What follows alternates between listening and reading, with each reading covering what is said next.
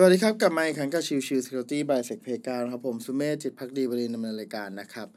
episode นี้จะเป็น episode ของวันพฤหัสซึ่งก็คือเรื่องของชิวชิว Security นะครับ วันนี้จะหยิบยกในเรื่องของ Lapsus กับงาน Professional นะครับ คือพอดีว่ามันมีประเด็นในช่วงสัปดาห์ที่ผ่านมานะครับ เป็นโพสต์เกี่ยวกับเรื่องของการพูดถึงประเด็นว่าเฮ้ย Lapsus เนี่ยถูกจับแต่ว่าเป็นอายุแค่กลุ่มเด็กอายุแค่ประมาณ 16 ปี นะครับแต่ว่าสามารถที่จะแฮ็กเข้าไปในระบบต่างๆ ที่เป็นในเชิงของเอ่อ enterprise ได้ ก็เลยแบบ เฮ้ย ถ้างั้นเนี่ย จริง ๆ แล้วเนี่ย ไอ้เรื่องของ certificate มันยังมีความจำเป็นอยู่ไหม ไอ้คนที่มีประสบการณ์เนี่ย มันจะโอเคจริง ๆ หรือเปล่า เพราะว่าจริง ๆ เนี่ย ไอ้เด็กกลุ่มนี้เนี่ย มันเป็นอายุแค่ 16 ปี แต่ว่าทำไมมันถึงยังเข้าไปในส่วนของเอ่อกลุ่ม enterprise เหล่านี้ได้ โดยที่แบบ ไม่ต้องทำงานมาหลายปีก็ได้อะไรเงี้ยนะครับ แล้วก็บอกว่าเฮ้ยถ้างี้เนี่ยเวลาที่จะรับงานรับคนเข้ามาเนี่ย ทีหลังเราดูแค่เรื่องนี้ดีกว่าไหมอะไรเงี้ยเราเราแค่ดูแค่ความความสามารถของเขาดีกว่าไหมอะไรเงี้ยนะครับ ซึ่งในส่วนนี้เอาจริงๆแล้วเนี่ยมันก็มีทั้งข้อดีและข้อเสียนะครับ คือถ้ามองเรามองเป็นข้อดีนะครับ คือก็เป็นเรื่องของการ skill set เนาะคนที่มีแบบความสามารถเก่งจริง ๆ แล้วรับเข้าไป อันนี้ก็เป็นข้อที่แบบว่า อ่ออาจจะทำให้เหนือกว่าหลายๆคนที่ที่เพิ่งเริ่มต้นใหม่หรืออะไรเงี้ยนะครับแต่ข้อเสียล่ะ ข้อเสียเราจะมองมาดูว่าข้อเสียคืออะไรนะครับ ถ้าเรามองกลุ่มนี้เป็นกลุ่มที่มีความสามารถจริง ๆ นะครับคำถามคือแล้วทำไมเขาต้องเปิดเผยอะไรแบบนี้ทำไมเขาต้องเอาข้อมูลแบบนี้มาโชว์ให้คนอื่นเห็นนะครับ คือในส่วนหนึ่งเนี่ยผมเชื่อว่าชัดเจนคือแค่ความพยายามโชว์พาว โชว์ว่าตัวเองเก่ง โชว์ว่าตัวเองมีอีโก้อะไรก็แล้วแต่ก็ว่ากันไปนะครับคำถามคือแล้วมันเหมาะสมจริง ๆหรอ การมีพฤติกรรมแบบนี้เอาไปทำงานแล้วมันจะทำได้จริง ๆ หรือเปล่านะครับ แล้ว เออมันจะมีความกังวลไหมลูกค้าเองจะกังวลหรือเปล่าว่า ถ้าสมมติว่าโอเคคนคนกลุ่มนี้กลุ่มอาจจะเก่งจริง ๆ ก็ได้ แต่คำถามคือแล้วเราจะรู้ได้ไงว่าเขาจะเก็บข้อมูล ให้เป็นลักษณะของ non disclosure agreement หรือก็คือไม่เปิดเผยความลับจริง ๆ ของลูกค้าจริง ๆ หรือเปล่า คือเราไม่สามารถคุมได้เลยนะครับ ถ้ามองจริงคือคนกลุ่มนี้อาจจะมีความสามารถจริง ๆ ก็ได้ นะครับ แต่สิ่งหนึ่งที่เราเห็นชัดเจนเลยคือ เขาไม่มีอีติกครับ เขาไม่มีเรื่องของจริยธรรมในเรื่องของการทำคือแทนที่เขาจะไปแจ้งทางองค์กรเพื่อจะให้องค์กรแก้ไข แล้วจะได้เป็น Hall of Fame หรืออะไรก็แล้วแต่ก็ว่าไป แต่สิ่งที่เขาทำคือเขาใช้วิธีในการเปิดเผยแทน โดยเน้นความสนุกเป็นหลัก ดังนั้นสิ่งที่มันทำเนี่ย สิ่งที่มันตามมาเนี่ย มันคือความไม่เหมาะสม และมันจะถูกดำเนินคดีทางกฎหมายได้ ดังนั้น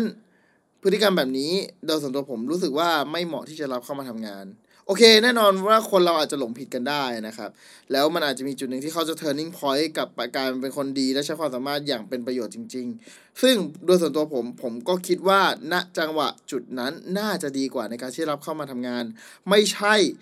เป็นเพียงแค่มีความสามารถ แล้วจะเข้ามาทำงานได้เลย ในสายงานเรื่องของ Cyber Security นะครับ ต้องดูที่เรื่องของจริยธรรมด้วยเป็นหลักนะครับ แล้วก็อีกจุดหนึ่งนะครับที่ยังมีเป็นการตั้งข้อสงสัยคำถามจากตัวของ Cyber Security ทั่วไปที่มีการพูดถึงกลุ่มลักซัสนะครับ ว่าจริงๆแล้วกลุ่มนี้เก่งจริง ๆ หรือเปล่า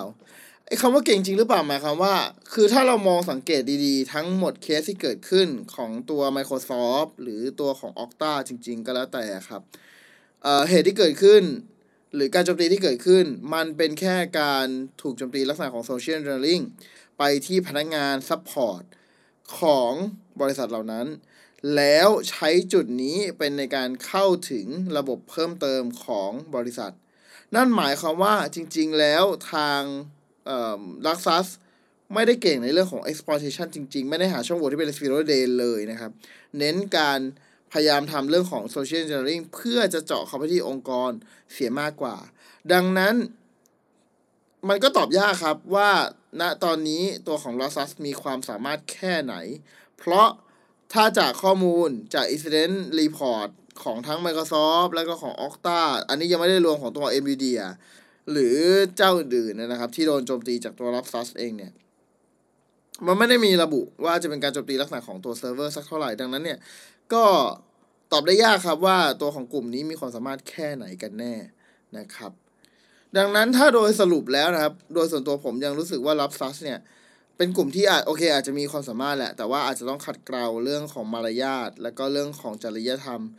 ก่อนที่จะมาทำเรื่องของ professional service จริง ๆ ในโลกของ cyber security ของคนทำงานจริง ๆ นะครับ ดังนั้นก็ ขอฝากไว้นะครับ หากใครที่เห็น Lapsus แม่งเก่งมากเลย แล้วก็อยากจะทำให้ได้เหมือน Lapsus อะไรเงี้ย จริง ๆ การทำให้เหมือน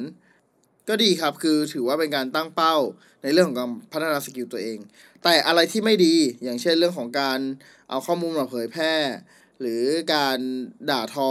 อตัวของทางระบบงานอื่นๆอะไรเงี้ย ก็ไม่ต้องเอามาก็ได้นะครับ อาจจะแยกกันในเรื่องที่อะไรที่ควรเรียนรู้อะไรที่ไม่ควรเรียนรู้ประมาณนั้นนะครับ